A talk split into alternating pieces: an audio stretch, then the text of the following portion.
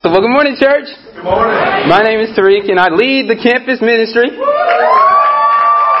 we are we are fabulous now, according to Peter. We're fabulous, and so that's awesome. Really excited for today's lesson. Um, but I actually need your help um, for the lesson here. Um, I just spent the last week at teen camp, and teen camp was just awesome time. Right, teen camp, teen camp, teen. That's a little better.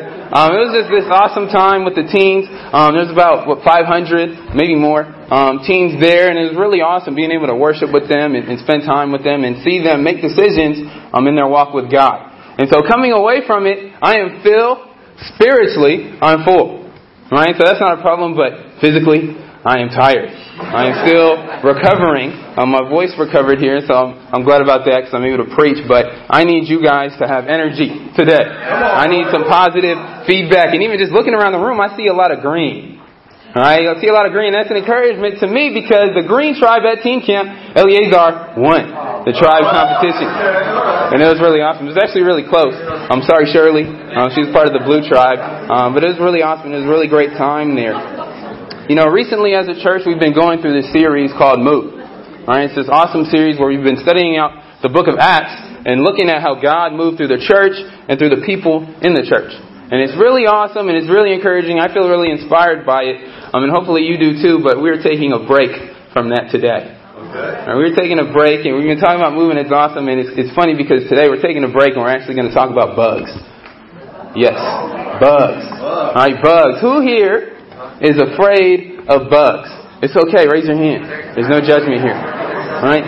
Certain bugs, some of you guys, some of you guys are kind of, it's funny because some of the men, some of the men here are kind of like, yeah, I'm afraid. Right? It's okay to be afraid of bugs. Right? So for those of you who are afraid of bugs, why, why are you afraid of bugs? What makes them scary? What makes them frightening to you? Adrian?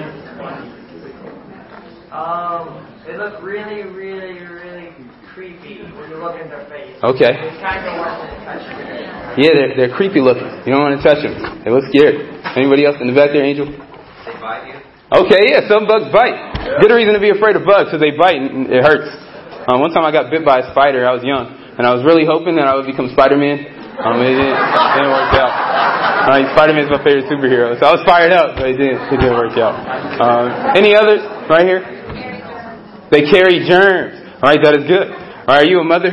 That's something mother would say. Um, they carry germs, right? That's good. Any other people? Those of you who are afraid of bugs, there's got to be a reason, right? You can't just be afraid. Peter? Well, it surprised me. Sometimes I saw like a spider on my bed. Yeah. I don't know if it's. Yeah.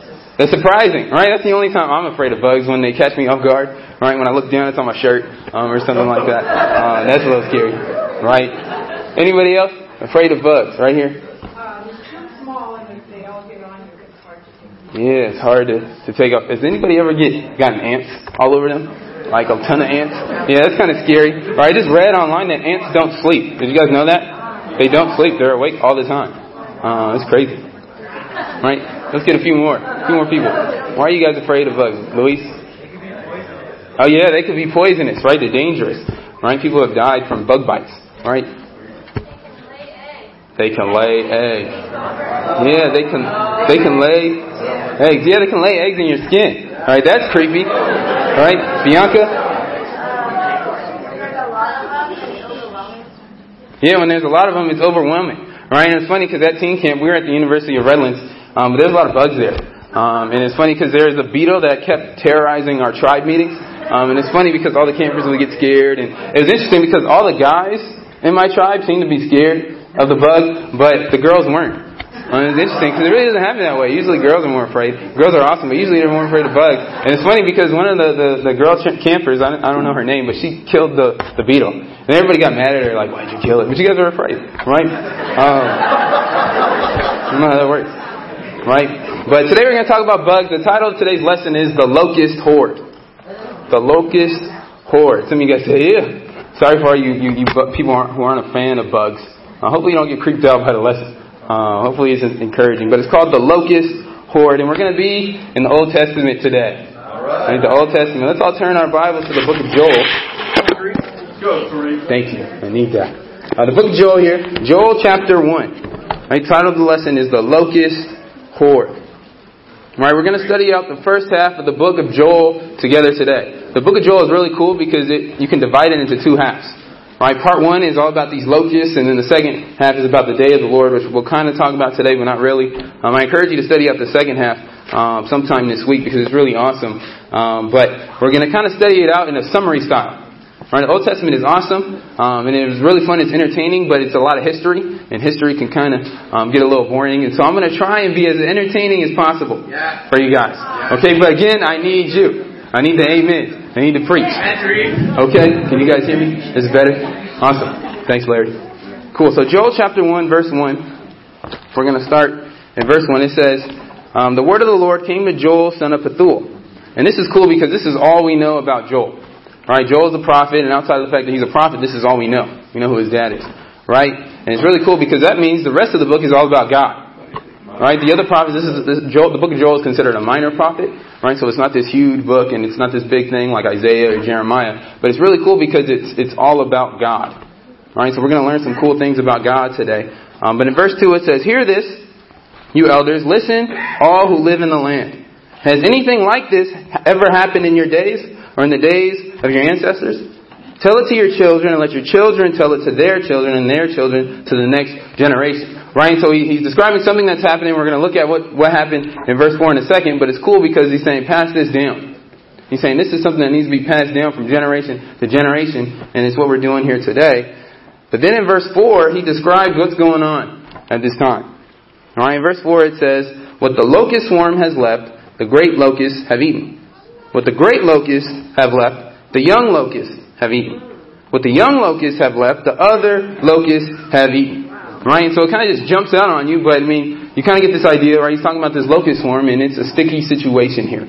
Right? Sticky situation. Four verses into the book, we see that there's a swarm of locusts that eat everything. Right? And what the swarm didn't eat, the greater locusts ate. What the great locusts left behind, the younger did. And then what they didn't eat, the other locusts ate. And so you get the idea that there's nothing left.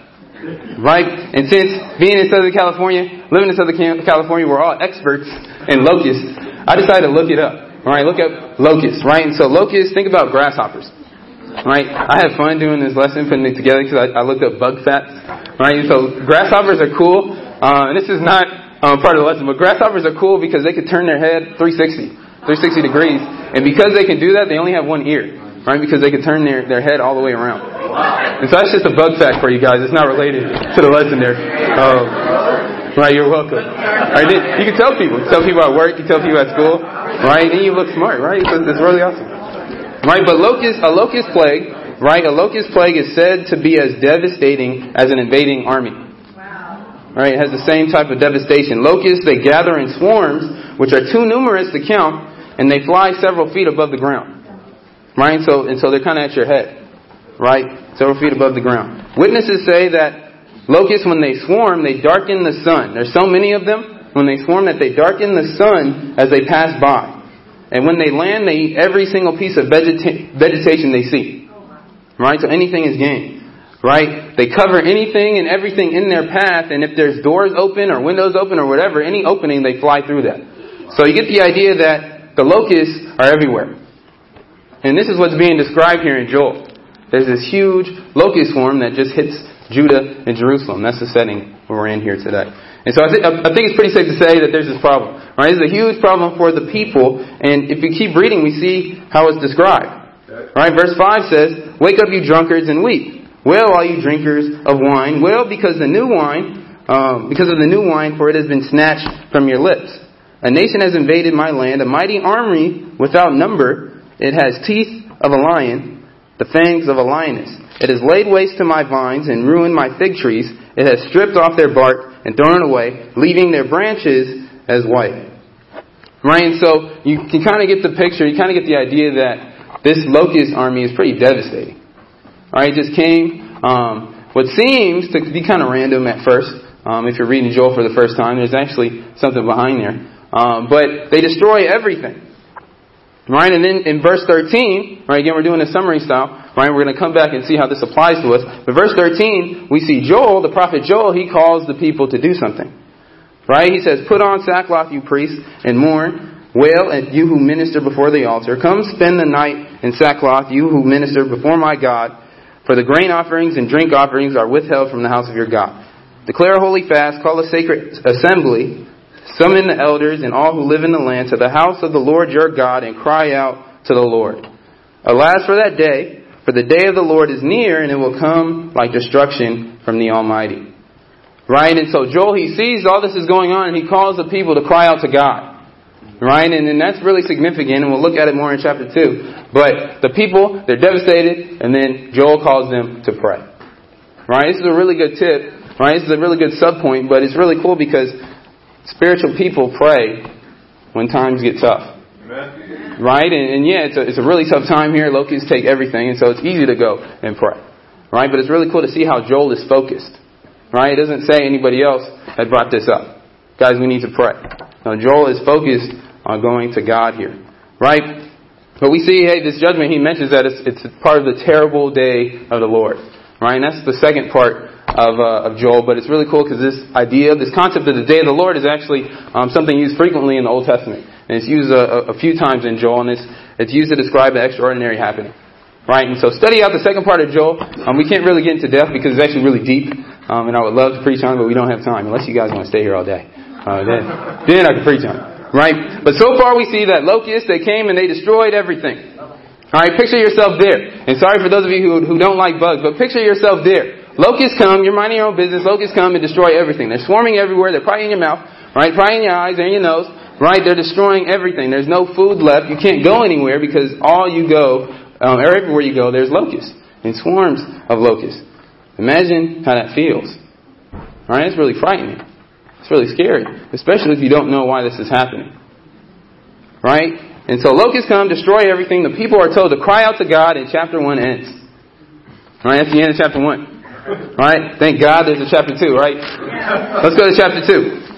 Right, chapter 2, it begins with this warning again of the day of the Lord, but we're going to pick it up in verse 3 because Joel is describing this locust army again, and it's interesting because he describes it in the way you would describe an army. Right, a human army. In verse 3, it says, The land is like the Garden of Eden before them, but after them a desolate wilderness, and nothing escapes them. Right, and this is paraphrased. Right, verse 9 talks about how they leap on the city, run into the walls, they're everywhere. Right, they climb into houses, they enter through windows like a thief. Right, that's how you would describe an army, a human army. And then verse 11 says, They are said to be the army of the Lord. The Lord utters his voice before his army, for the host is exceedingly great. He that executes his word is powerful. Right? And so it's interesting because Joel is, is describing these, these locusts like a human army. So you get the idea that this is a very devastating thing that's going on at this time. Right? But it's interesting to see what we discover in verse 11. Right? We discover something about this and why this is happening in verse 11 or who's causing it. But we have all these locusts, right? These bugs, these, zzz, they're everywhere. Who are they attacking? The people, everybody. Is there any spe- anything in specific about these people? Israelites?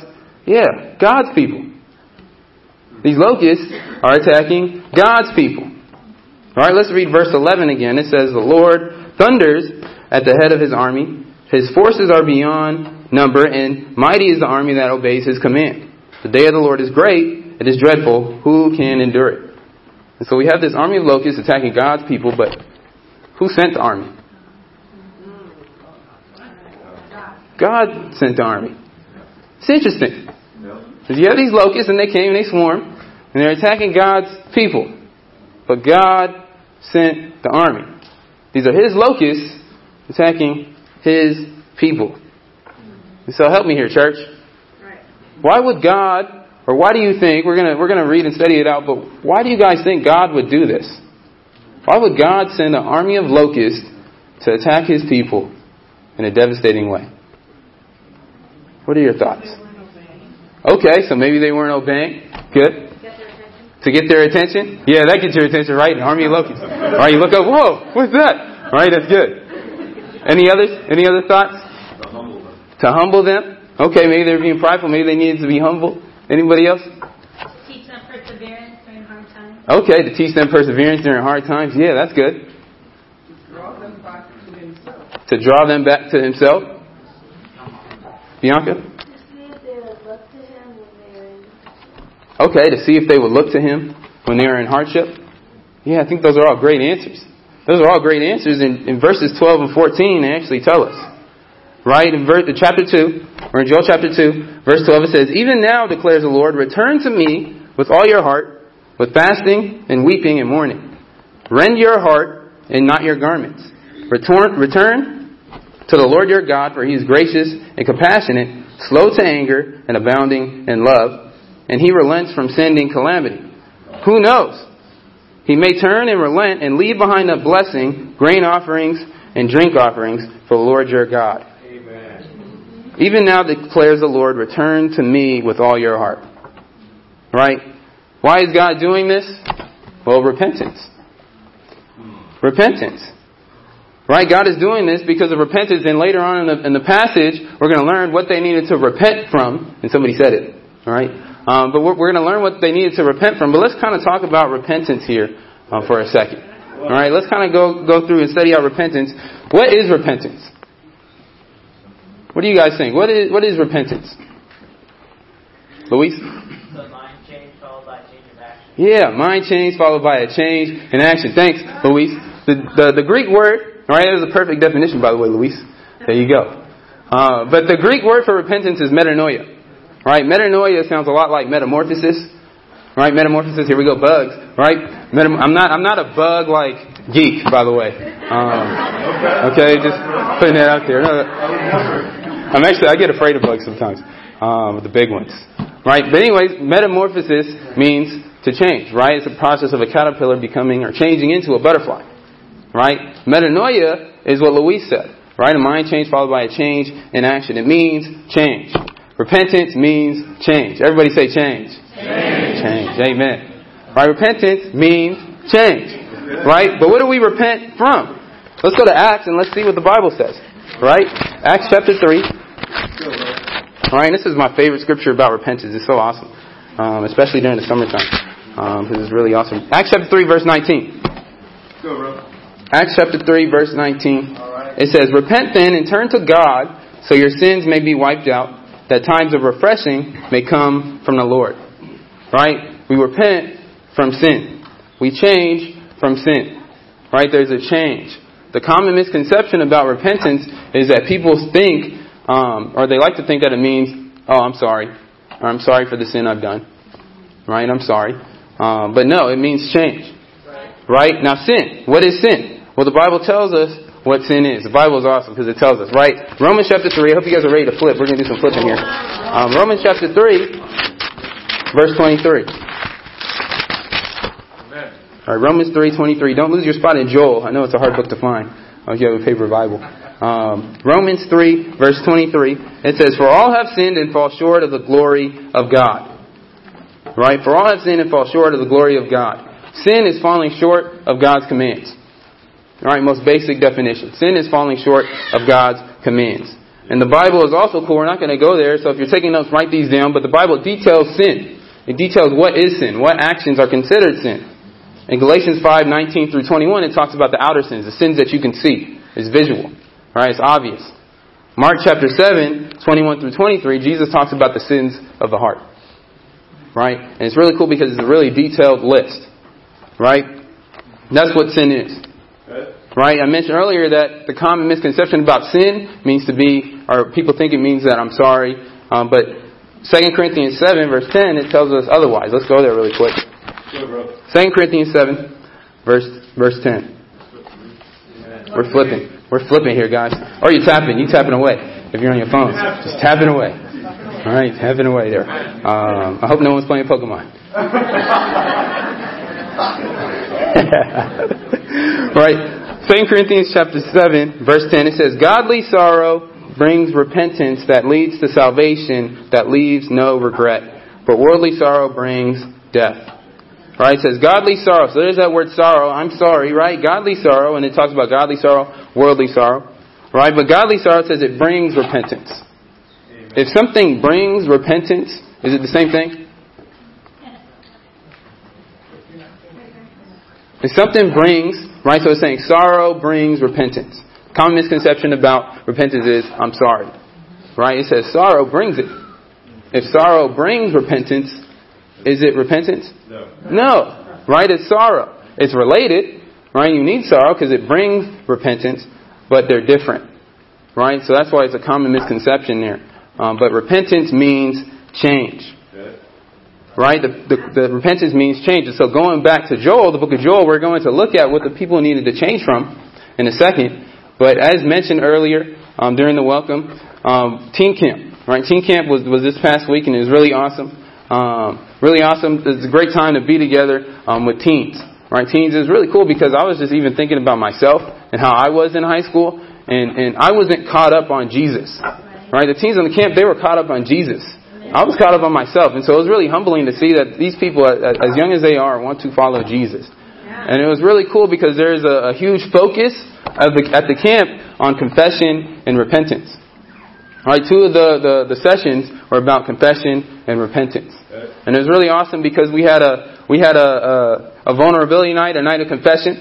Um, it was really cool because my my campers um, were all from different regions of the church. And so I had people from the Inland Empire. Some, one guy was from Sacramento. Um, there's a guy from Northridge, the Northridge area. Um, I had one guy from here, CJ. I don't know if he's here today. Um, there you are, CJ. What's up, man? I didn't see you. Right? And it was really cool because although we were from different places and they kind of knew each other because they, they kind of went through the camps together, I only knew CJ coming into it. Um, but it's really cool to see how once we confessed our sins to one another, how there was a bond that was built. And a relationship was built there. And so that was one of the huge focuses of the night. And I can go on continuing to teach about repentance. Going to talk about repentance. But I thought it might be cool. Um, I thought it might be a good idea to have a team come and share personally what he learned. Um, and so Brandon Wong is making his way up to the stage here.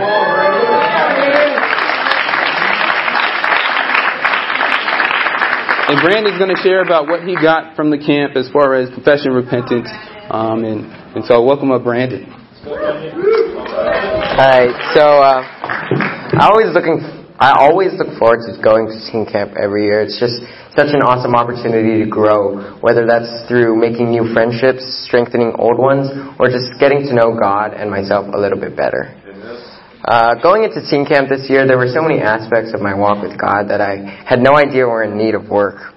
There were so many instances where I was called higher in those areas, where I just needed to reaffirm my convictions and just really reconnect with God. One of those areas that needed some attention was the way that I love people. I often find myself gravitating p- towards the people who I know will always give back to me, whether that's being loving or being giving. Uh, in doing so, though, I, I tend to leave out the people who I feel like aren't fulfilling enough for me. And that's just not, not how I should be living. So one of the lessons towards the end of camp was titled Be One, Make One. And it just describes some of the key things that go into making disciples and just reaching out in general. I think one of the wake up calls for me was the point that in order to make one, it's important to love one. Um, Victor, the brother leading the lesson, just brought up the point that we need to love them for who they are and what they've done because that's exactly what Jesus does for us every single day. Um, uh, let's see. So, in that moment, I was just really cut to the heart because I, I knew that that wasn't how I was living. And so, uh, I would just shy away from the people that I felt like weren't fulfilling enough for me. And from there, it was just so clear that I needed to rewire my heart. I needed to really repent of that selfish attitude. And through all that, I took away that as disciples, we need to be good examples of Jesus' unconditional love, regardless of the reward or the return that we would get. I made the decision to always try to do my best at denying myself and really going out there, regardless of the reward or return that I may or may not get. Now, I say all this as if I've completely overcome the struggle of loving unconditionally when, to be honest, I haven't. I still struggle with it, and I probably will continue to struggle with it.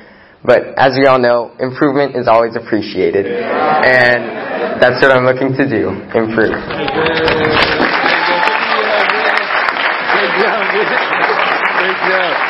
Hey, big. There you go. That's Brandon Wong, everybody.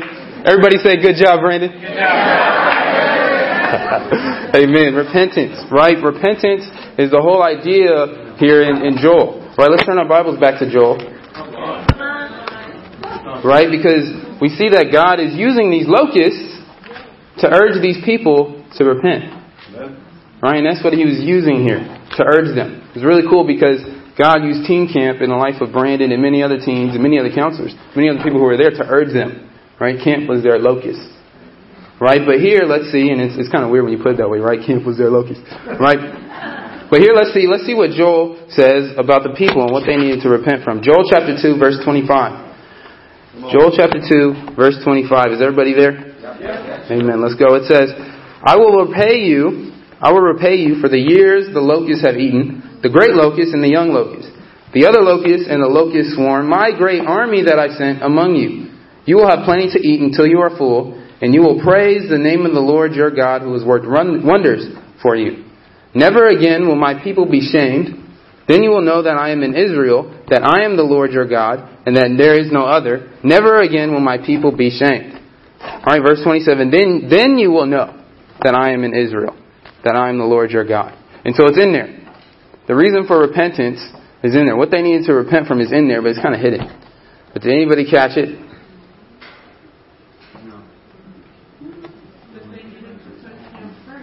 Yes. Yes.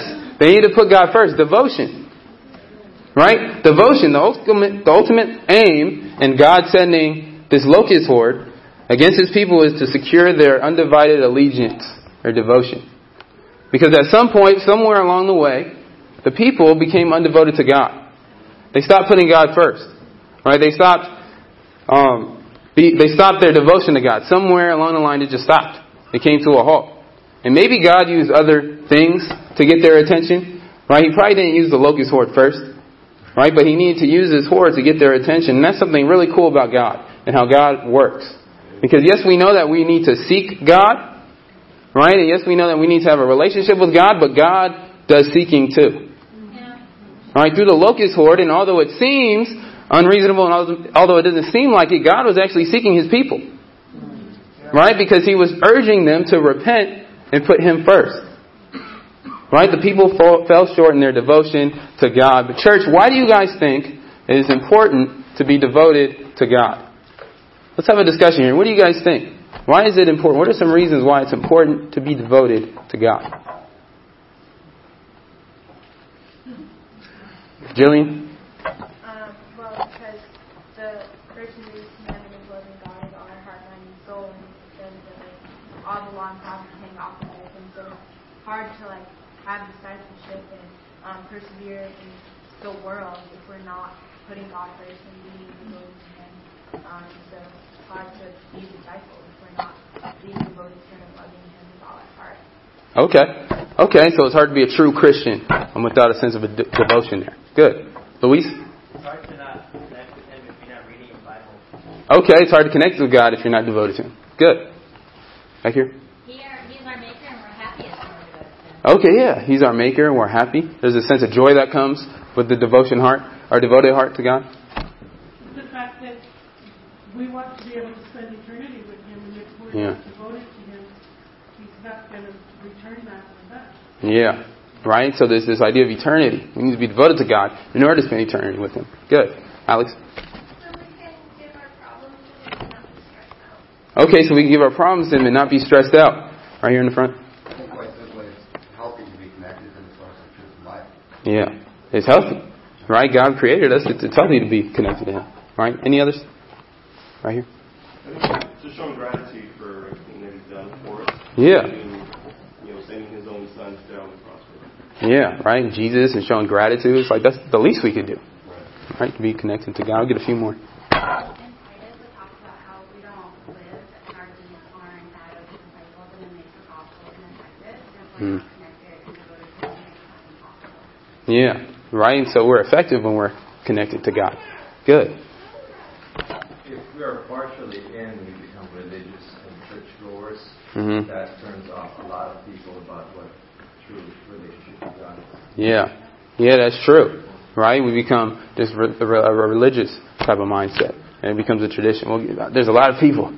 Uh, we'll get three more. You three. Um, I think um, to be devoted to God because He washes your soul. You know, when Mhm. you are devoted to Him, He washes you of your sin Okay.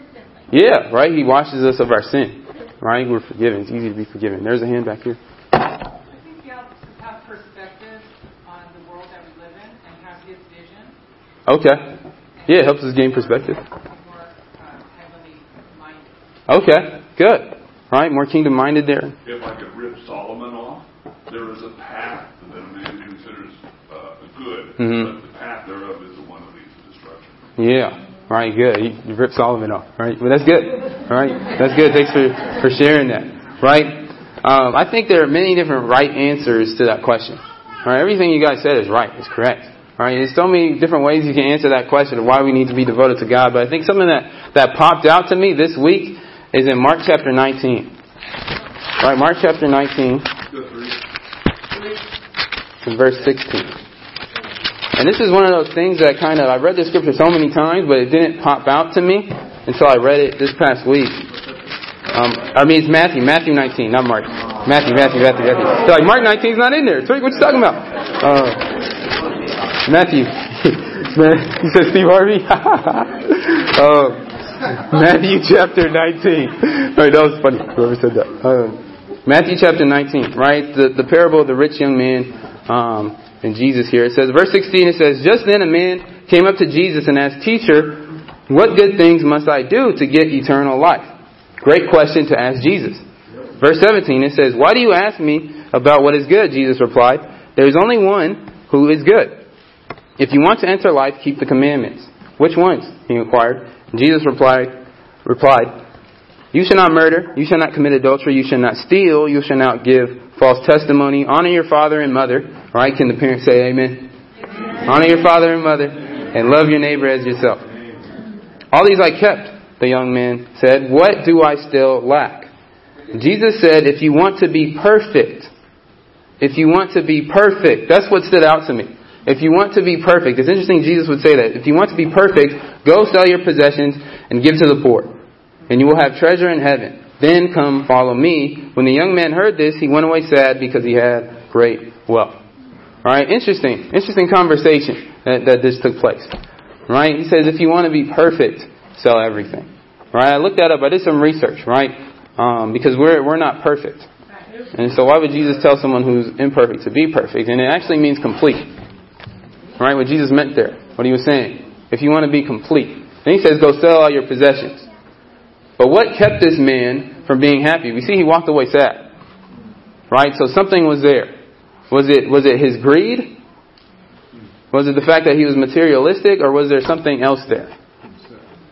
Right? Himself? Right? He was selfish? Okay, he put his wealth first. Yeah, I think it's it's it's all of those. I think all those fall under his devotion to God. Right? Because if he was devoted to God, he would have done it. If he had a hundred percent completely devoted heart to God, he would have done it in a heartbeat. Right? But because he wasn't 100% devoted to God and devoted to Jesus and devoted to what the Bible called him to do, he walked away sad. But it's cool because Jesus says if you want to be perfect, if you want to be complete, right? That's the phrase Jesus used there. When we're devoted to God, when we're 100% devoted to God, we're complete. All right, that's something that kind of popped out to me. Um, I think a, a camper shared that scripture with me. Um, I'm not sure, I don't remember, but it's really cool to see his, Jesus and how he phrased that. Right, we're complete. Right, and so back to Joel, when God looked at these people, he saw half-hearted allegiance. You know, they weren't devoted to him, and because of that, he urged them to repent. And so when God looks at you, when God looks at each and every one of you, and your level of devotion, of devotion to him, what does he see? All right, think about that. What, what does God see? Does he see someone who's fully devoted to him? Or does he see a half-hearted allegiance? All right, does he see somewhat of a devotion to him? Or does he see complete devotion to him? You know, think about that and, and as you're thinking, dream with me for a second. Right? Because we're talking about devotion here, we're talking about being close to God, but what would your life look like with a continued wholehearted devotion to God? Think about that. What would your life look like if you had a continued wholehearted devotion to God? Right? Not just a, a heart where it's devoted sometimes, right? It's devoted for a few months, right, out of the year. a continued, wholehearted devotion to God. What would that look like? You know, what needs would be met? Right? The Bible talks about how God is the one who can meet our needs. Right? What needs of yours will be met with a wholehearted devotion? All of them. You'd be complete. Right? What big issues in your life would grow smaller because you're close to God? Because you're devoted to God wholeheartedly. Right? At teen camp, they talked about Goliaths. Right? And everybody in their life, they have these Goliaths. Right? These huge things that they need to overcome. Right? What would your Goliaths look like if you're wholeheartedly devoted to God? What problems would just melt away because you're devoted to God? You know, imagine what God could do through you. We're talking about move and we're setting out this, this, this series in Acts, but imagine what God can do through you because you're devoted to Him wholeheartedly. What can God do? You know, the impossibilities are endless. Right? The possibilities are endless if we're devoted to God. And maybe you're here this morning and you feel devoted. You feel like you're wholeheartedly devoted to God and, and you're fired up. And that's good. I encourage you to stay that way. Because if you continue to stay that way, you're going to become a walking testimony of what it looks like for somebody to be devoted to God. And people are going to see your life and they're going to question it and they're going to say, why, why do you have it all together? Why does trouble come your way and you still stand firm? And you can answer, well, I'm a part of the Lifeway Church. No. Uh, but you can answer, I'm just close to God. Right, we all know those people. We all know people who are close to God and, and everything they do seems to, to just go well for them. There are people out there. Right? Or maybe you're here and you, you don't feel as devoted. You don't feel like you're as devoted as you need to be. There's areas in your life where you're not devoted to God in. Right? You, you feel like you're not wholeheartedly devoted to God. And I want to encourage you because you're in the right place. Right? Because we see that, that in Joel, God used the locust horde to get the people's attention. Maybe I'm your locust horde and God's using me to get your attention. He's using this message to get your attention, to be devoted to Him. Right? And return to Him. And so I'm going to close off with some practicals and we'll close with a scripture here um, of what happens when we're devoted to God and Joel. But we talked about repentance today and Brandon did a great job sharing uh, for repentance. But identify an area in your life where you need to repent. Right? Maybe it is devotion. Maybe you need to be devoted to God more. And if so, maybe that's your area where you need to work on repentance. If not, maybe you have another area. Maybe you're devoted to God, and, and every time I say repentance, you think of something. Right? That's kind of how it works, um, with me at least. Right? When somebody says repentance, things come to my mind. Right? And so identify one area where you need to work on. One area and share it with somebody here today. Someone you're close to, and come up with a plan of repentance, a plan to change from that. Everyone say change. Right? Practical number two. Get devoted. Right? If you don't feel like you're 100% devoted, get devoted. Maybe you need to talk to somebody who is devoted. Right? Maybe you can, in the fellowship, you can ask people in the fellowship, hey, how do you, how do you feel? Where is your level of devotion? Right? Maybe you're struggling with your level of devotion in certain areas. And you're like, hey, how, how does this work for you? I'm struggling in my life, in my devotion, my area of devotion here. Can you help me? Alright, and come up with a plan together to be devoted to God. You know, in closing, right, let's go back to Joel. And let's look at what happened, right? Because we know that the locusts came. Um, it, was, it was scary, and they, they destroyed everything, and they devastated. The people were devastated. But Joel chapter 2, verse 25.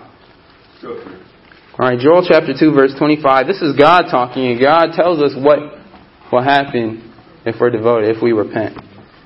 It says in verse 25, I will repay you for the years of locusts you have eaten, for the years the locusts have eaten, the great locust and the young locust the other locust and the locust swarm, my great army that I sent among you, you will have plenty to eat until you are full. And you will praise the name of the Lord your God who has worked wonders for you. Never again will my people be shamed. Then you will know that I am in Israel, that I am the Lord your God, and there is no other. Never again will my people be shamed. It's cool because God is saying, God is telling us, hey, when we repent, when we become devoted to Him, everything seems to turn around. Right? Everything that we think is going bad for us seems to turn around. And so I ask you this morning, church, what do you need to repent in? Right? Do you feel like, are you devoted to God? And if not, get devoted to God. Right? It's not a hard thing to do. Um, God wouldn't make being devoted to Him hard if He wants it. Um, so it's not a hard thing to do. It's just us. We just need to put um, a plan of action. Yeah. So hopefully that was an inspiring and encouraging time in the Word of God this morning in the book of Joel. I'm going to go ahead and close this out in a word of prayer. Let's pray.